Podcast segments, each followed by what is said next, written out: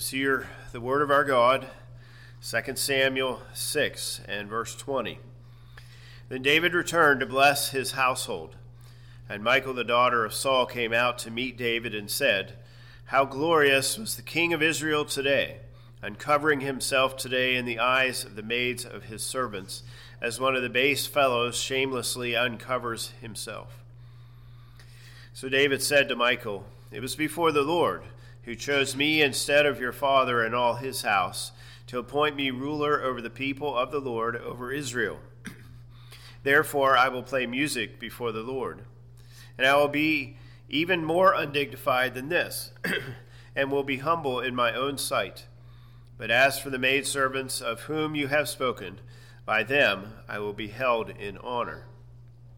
Therefore, Michal, the daughter of Saul, had no children to the day of her death.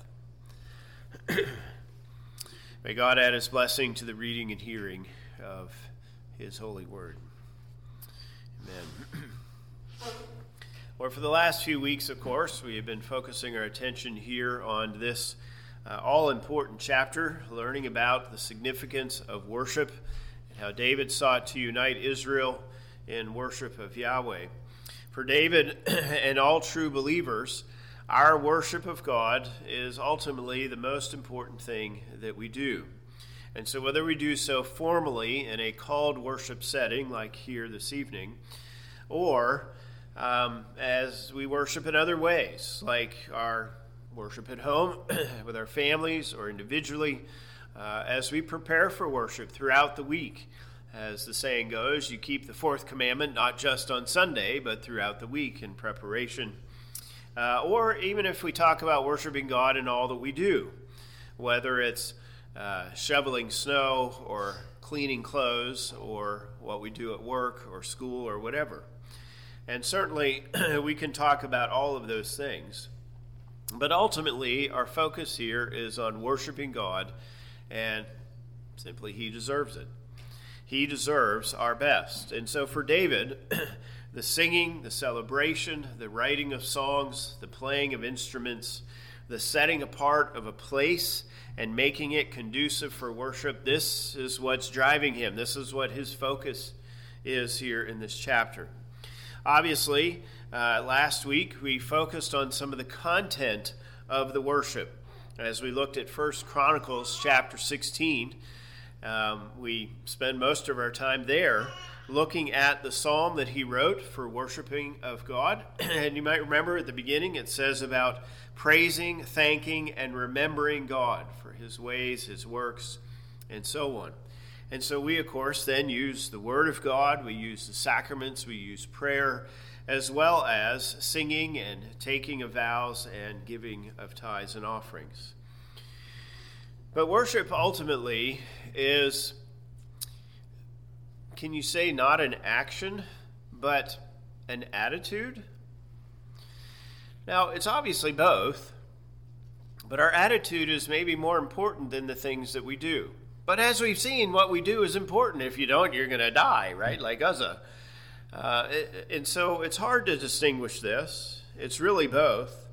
But for David, can you say basking in God's presence is most important? We can also certainly talk about edification by worshiping with the people of God. I'm sure people were, if you will, on a mountaintop, on a high, a religious high here after these great events in chapter 6.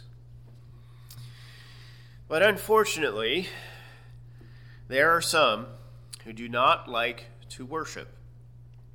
Now, in an ultimate sense, of course, none of us like to worship. As unbelievers, of course, we uh, suppress this command, these ideas. We don't want to worship. Unbelievers find it boring. They'd rather sleep in or watch football or something like that. Uh, but even for us as believers, our old man is still there that would rather not worship because worship brings us close to God, and that's threatening. It means we're going to have to change. It means we're going to have to respond to a holy God, and that can be very disconcerting. And certainly we can add the idea that none of us worship as we ought. Even when we're trying, we are falling short. And certainly that fits with what Paul has been teaching us. And so, worship, as joyous as it is, as important as it is, is rather challenging. And if we're honest with ourselves, we find our, uh, that we struggle with it to do it well. there are many times that I come to the end of the worship and I'm like, okay, I worshiped a little bit here and there, but I was focusing on preaching. I was focusing on what's next in the service, and you know, you can be distracted. To put it this way, some of us, or maybe we should say all of us, can be like Michal. Here you have an Israelite woman, married to the king, daughter of the previous king. Surely she went to church, as it were, on a regular basis, but it's clear for Michal that worship is not important in her life.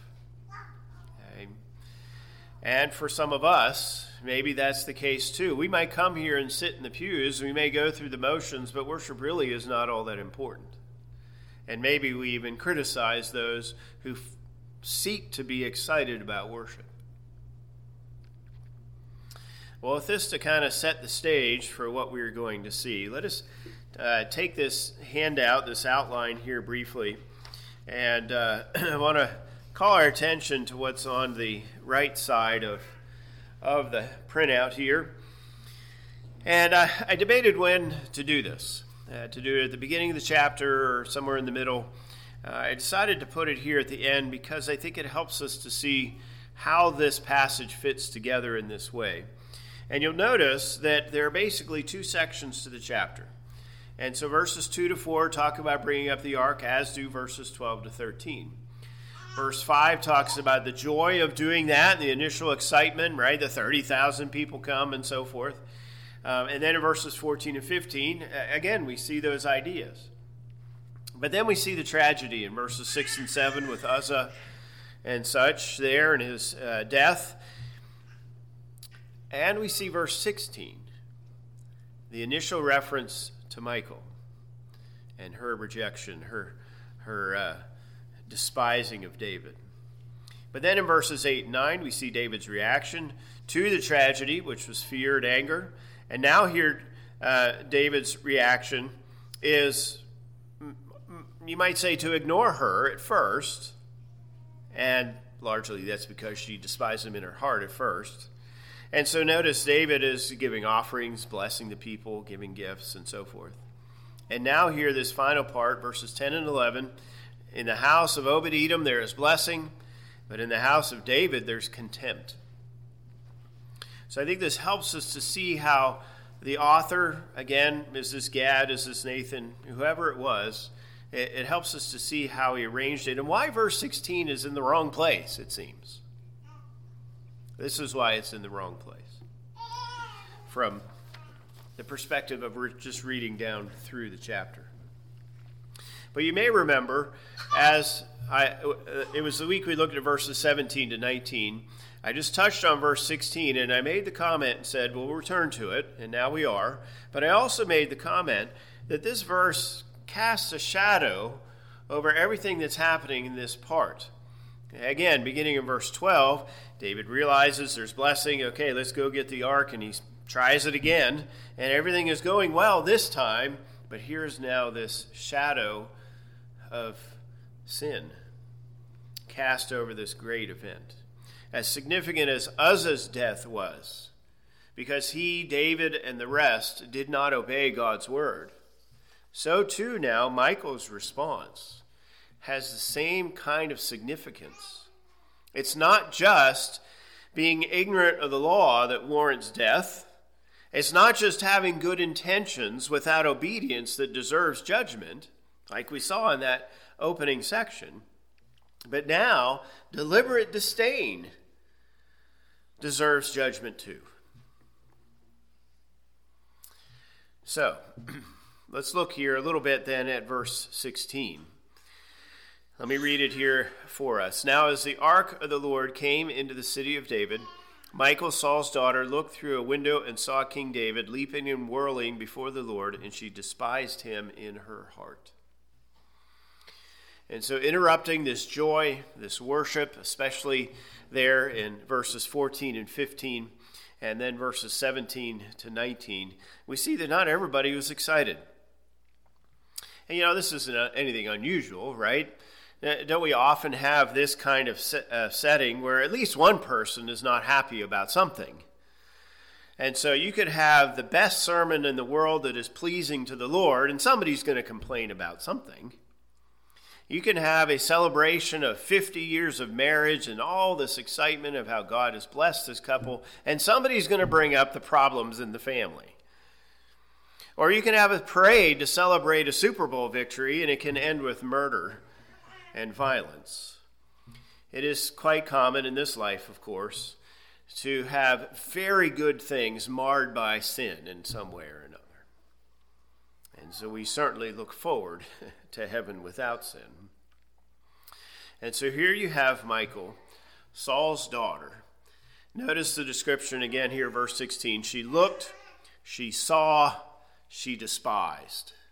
Three actions here on her part in this way.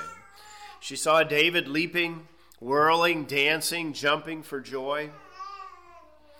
Let's turn a moment to 1 Chronicles chapter 15. And I do want to connect back to one more point here in a moment or so. But uh, remember, of course, we've been looking here, 1 Chronicles chapters 13, 15, and 16, because they greatly expound on what we see here in 2 Samuel 6. So we've been looking at this. And you may recall that in chapter 15, it's all about what's happening in getting ready to bring the ark the second time and bringing it to Jerusalem and getting everybody ready, all these Levites, all these musicians, doing it the right way this time, and so on and so forth. But then the chapter ends with the reference to Michal. So in verse 29, and it happened as the ark of the covenant of the Lord came to the city of David that Michal, Saul's daughter, looked through a window and saw King David whirling and playing music and she despised him in her heart. So it's very much the same, but note the additional comment there about him playing music. And as you come back to chapter 6, that is part of his response. In verse 21, I will play music before the Lord. So we have an additional point here. He's not just jumping around, he's not just dancing, he's not just excited in this way, he's also playing his harp or his lyre.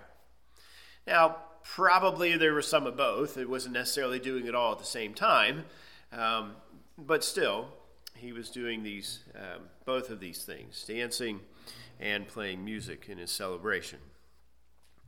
All right, now the last thing to notice here back in 2 Samuel 6, verse 19, or verse 16, excuse me, uh, her response was in her heart at first.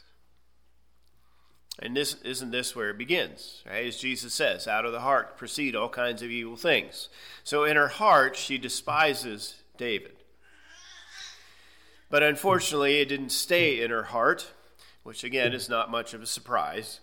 And so as we come now to verse 20, after David led with the sacrifices and with the blessing of the people and the giving of the gifts, okay, these priestly activities, Verse 20 Then David returned to bless his household.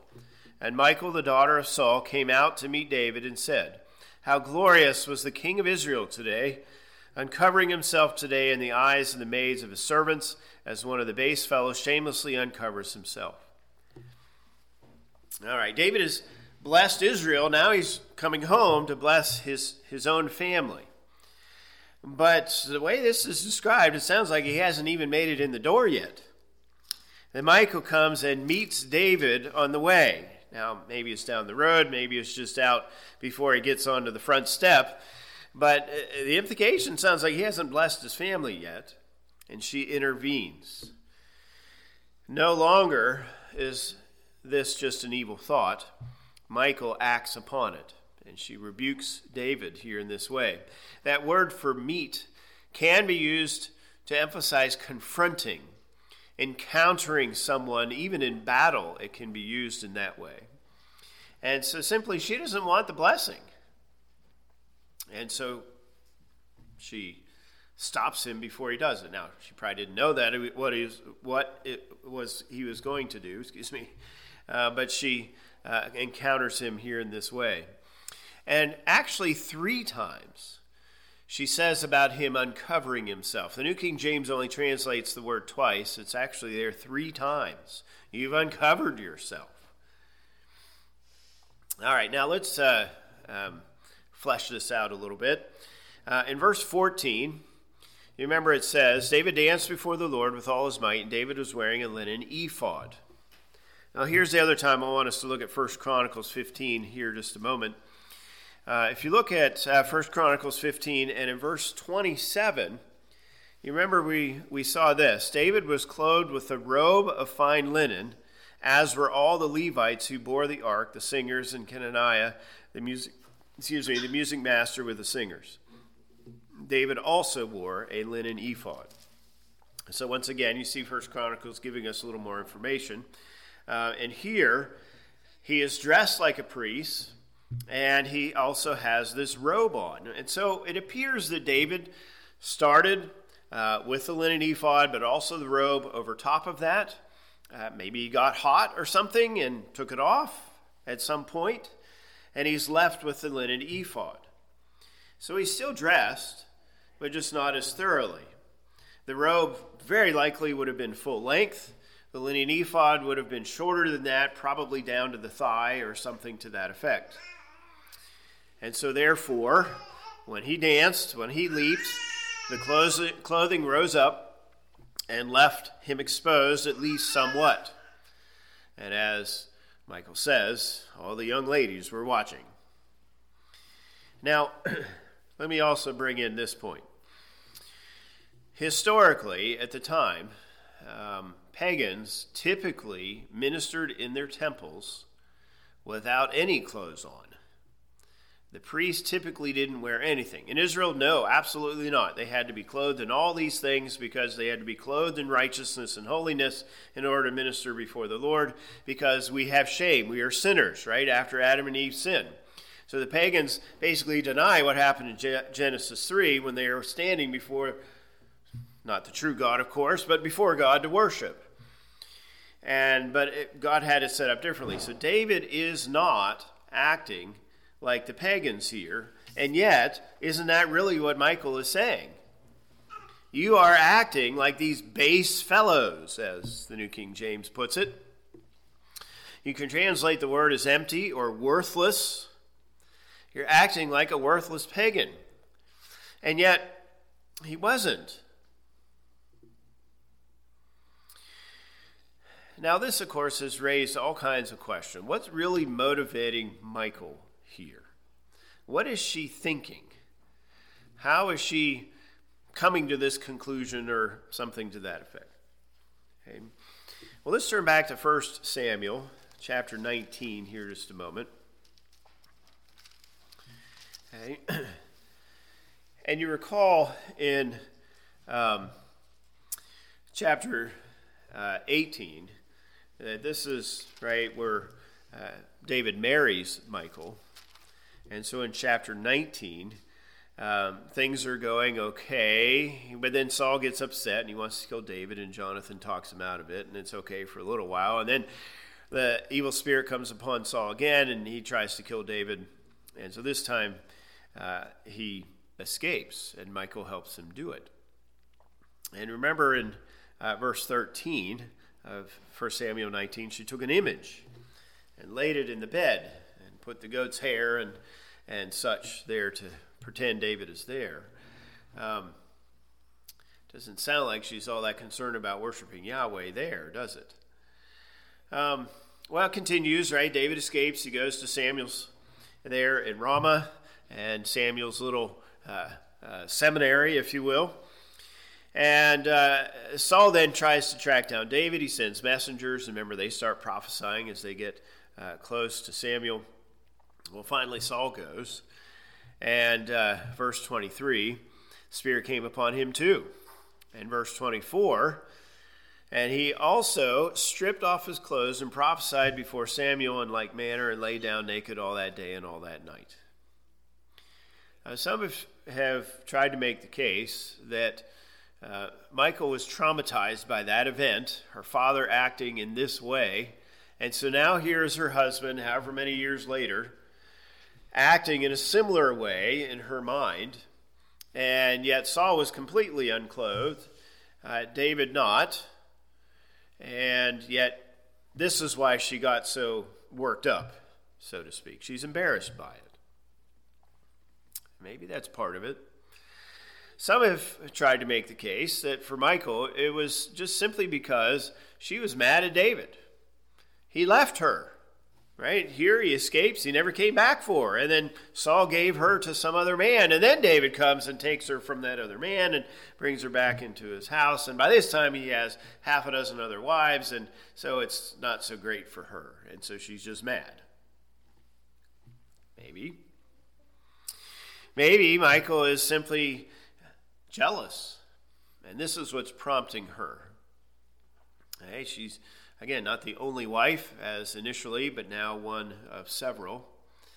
Some have tried to make the case that she's just being a legalistic prude. And uh, she's more concerned about showing a little skin than about worship. Now, obviously, we do need to be concerned about modesty, but it sounds like maybe she is being a nagging wife, as it were, in this way. Let me read uh, this is from Dr. Davis, who is quoting from a man called John Hercus. And here's how he puts it When David came home at last, tired and flushed, still delirious with the truth he had been singing and dancing all that day, Michal rose from the lounge on which she had been reclining. Her makeup was just right. Not a wisp of untidied hair was out of place, not a crease in her beautifully fitted gown. Her long lashes hung disdainfully over her eyes that looked him up and down with a con- quick, contemptuous glance of scorn. Well, she said slowly, deliberately averting her eyes as if some distinctly repugnant sight were before her. What a spectacle! What a scene the king of Israel made of himself today! It was simply disgusting. Dancing about like that with all the people watching, kicking your legs up in the air in that shameless way. You should have been you should have seen the gaping of all the servant girls. It was positively vulgar. She turned her back and left. Maybe this is what's motivating her. She does say uncover three times here. But I'm not sure that that's all that there is. I'm inclined, my, my own view here is that it's probably uh, several of these things, not just one in particular. Notice that no one else seems to be upset with David. Okay? Again, whether Gad or Nathan or whoever, he doesn't describe anybody else being upset. It seems to be Michal's problem. Notice also David's response. In verses 21 and 22, obviously he does not say, Oh, I'm sorry, I didn't realize that uh, my, my ephod came up so much, and, you know, forgive me. He doesn't respond that way. Um, and David suggests even more, it seems. Notice what Michal says How glorious was the King of Israel today. That's the first words out of her mouth. And David's response continues to talk about himself as king, especially in contrast to Saul. Some have tried to make the case that the point I'm going to make just now is the main point I'm not sure that that's true. I think it's probably a variety of things, but here's the what may be the main point. Michal's upset that David did not wear kingly garments and did not act like a king. He wasn't wearing a crown with this uh, great regalia around him. He wasn't walking regally. He wasn't being carried on a litter or something like that. He was not acting like a king. He was immodest in his dress. He was common in his dress, just a linen ephod. He didn't play the part of the leader of a nation. Michal is concerned with decorum, with outward things. So, whether you consider some of the other points that I mentioned here, or just this one, you, you definitely can see that, right? She is only concerned about the outward appearances David's behavior was unworthy of a king. Michal is concerned about image. And yet, of course, she had an image in her bed, an idol. We're left with questions here. I don't think we can definitively say this is what was motivating Michal in a specific way. But what we can say is that there was no genuine faith on her part. I don't think this is an issue of a genuine believer that is trying to pick the speck out of somebody's eye, but the indication of an unbeliever, like her father. Okay. So, let's look here briefly at David's response. Verses, let's read verses 21 and 22 together here. So David said to Michal, It was before the Lord who chose me instead of your father and all his house to appoint me ruler over the people of the Lord over Israel. Therefore I will play music before the Lord, and I will be even more undignified than this, and will be humble in my own sight. But as for the maidservants of whom you have spoken, by them I will be held in honor. Now, is David just, you know, being defensive here and not listening to what his wife is telling him? I think not.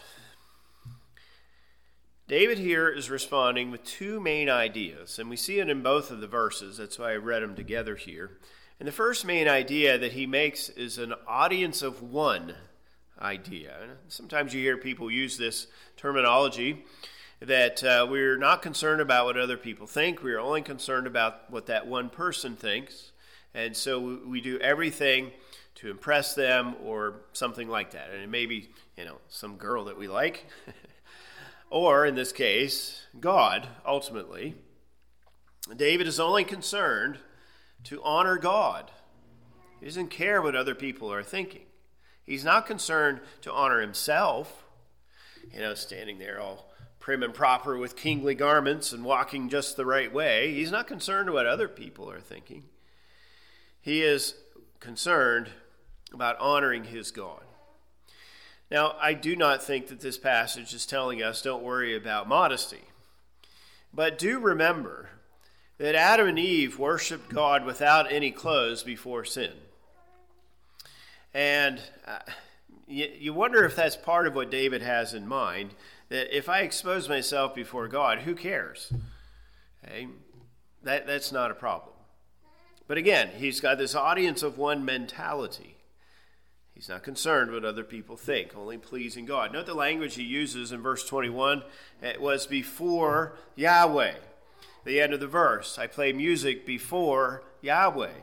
In verse 22, he says in the middle of the verse here, I will be humble in my own sight. Or to put it another way, I'm going to humble myself before the Lord. So it doesn't matter if I look foolish. It doesn't matter if I don't look kingly. Those who love God are really not concerned about other people's opinions. Those who love God will respect others who worship sincerely, even if it's not perfectly. Now, of course, in our circles, we very rarely have exuberant worship. Okay? It's quite solemn and reserved. We don't hear a bunch of hallelujahs or amens, maybe a grunt and a vigorously nodding head. Okay. But um, nevertheless, okay, worship should be sincere. And that's really what David is emphasizing here. I'm sincerely worshiping God. I'm not caring about any of these external things. Now, let me briefly make this point. David clearly was not dancing in a called worship setting in the same kind of formal way that we would do in church or you do in the temple or something like that. Uh, dancing and leaping have a place for worshiping God, but right, we make distinctions here. Um, the main point that I think that we should make for ourselves is let's not be like Michal and despise those who are worshiping God and engaged in it and so forth. Now, we, um, Again, in our circles, we prize being reverent before the Lord. Uh, excitement is just fine too. Okay. Maybe we're a bit more like Michal than we think. Maybe the outward is a bit too important for us. In our circles, though it's not as much this way in, in the current day, but it has commonly been, and I've heard it said, right, well, that person's not wearing a suit or that person's not wearing a dress. Or they get upset when somebody raises their hands or responds a bit too loudly with their grunt. Exuberant worship, if that offends you, then where is your heart? If externals don't meet your standards, then where is your heart? What is most important to you? Authentic worship, when we see it done, should encourage us.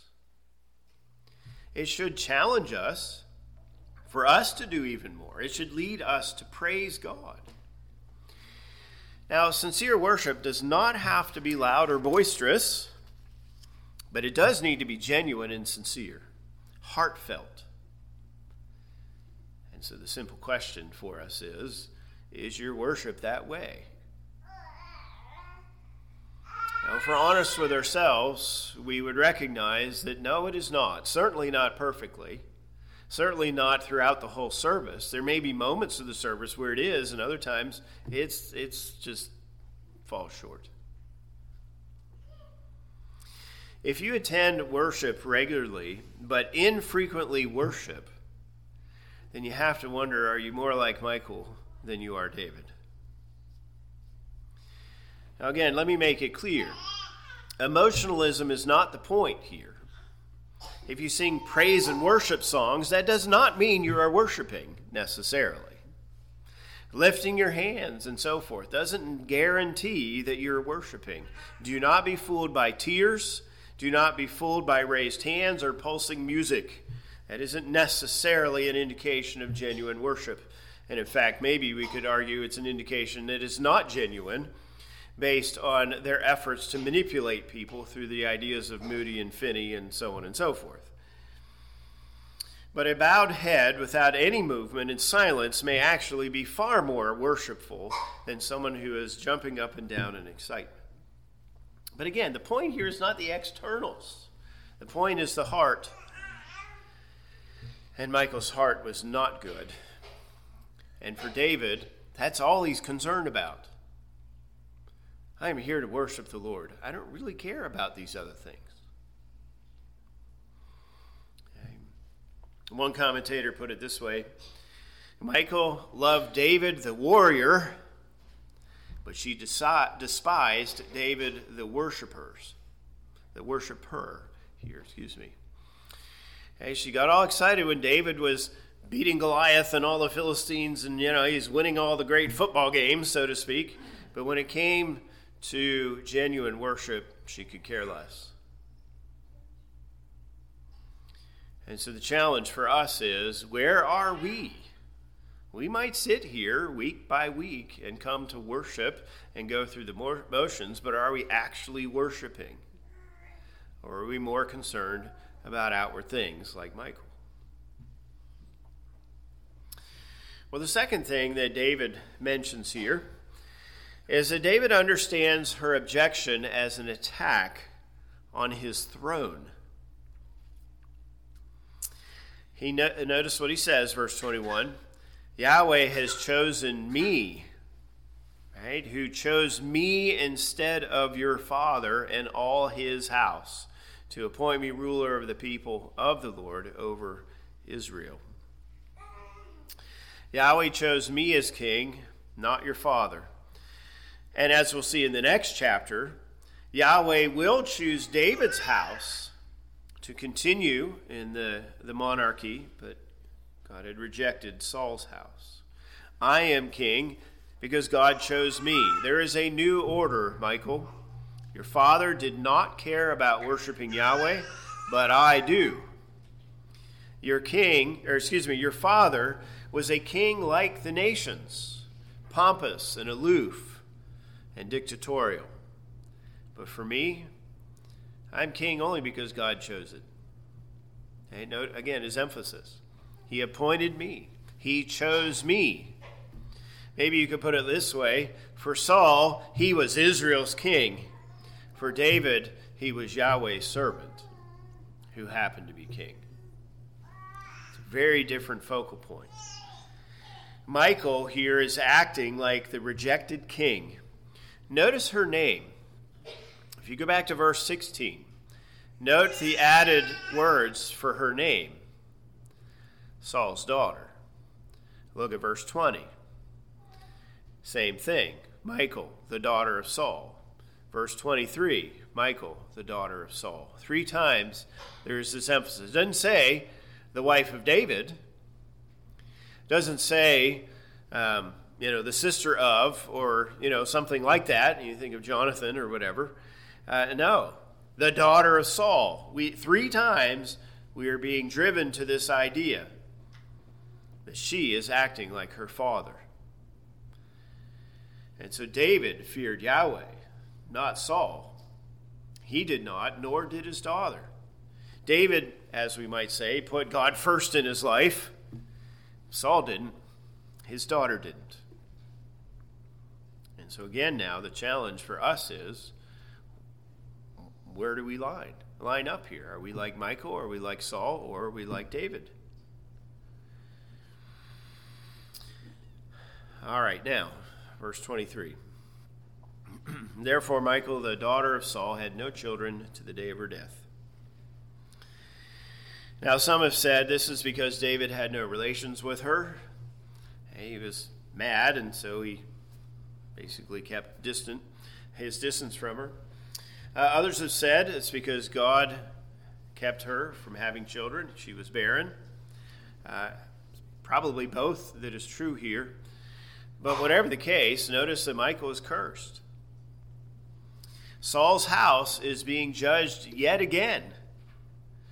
The surviving uh, children of Saul are either dead or have a dead womb in this case. And remember our structure. Okay, verses, uh, again, if you look here on your outline, okay, verse 11, 10 and 11 focus on Obed Edom and the blessing. And now, here, especially verse 23, we see the exact opposite. You remember when we were trying to discern who Obed Edom was and so forth, and probably he was the one described in First Chronicles who had 62 sons. Michal has none. Note the contrast. If we're going to reject God like Michal does, then don't expect any blessings. Okay? But remember, Michal went to church every week, it seems, part of God's people. We can look the part, but if we're not authentic, God knows. And in the end, He will say, Depart from me, I never knew you. And so let us make it right now. If our worship is not in a good place, let's not wait until that day where there is no more hope. Let's repent of our sins. Let us look, in this case, to David and his example. And let's look away from Michal and her example. So, a few thoughts here tonight from this passage. And we will turn, Lord willing, next time and begin another very significant passage here in 2 Samuel, and that's the Davidic covenant. So let's pray together. Our Father and God, we thank you that you have given us your word here in this way to challenge us. We are thankful, Lord, that you have given us the privilege of worship, that we can come into your presence even now not based on our efforts, not based even on the sincerity and genuineness of our worship, but as we talked about this morning, apart from law, through faith in Christ. We can come before you now because of his righteousness. And for this, Lord, we give you thanks and we give you praise. But Lord, we also then ask that by your Spirit you would enable us to evaluate ourselves, evaluate ourselves regarding our worship. Help us, Lord, to see where we actually are, and may it drive us to you in repentance and in faith. Lord, we acknowledge that you are worthy of our worship. We acknowledge that it, it can be very exciting and, and a wonderful, wonderful event as we've seen in the last uh, few weeks. But we are left with another challenge, not just obeying like Uzzah did not do and David and the rest, but even here in this way. Lord, we uh, pray for your mercies. Pray that you would draw each of us to yourself and that you would receive our feeble efforts of worship through Christ even now. And so we pray all of these things then in Jesus' name. Amen.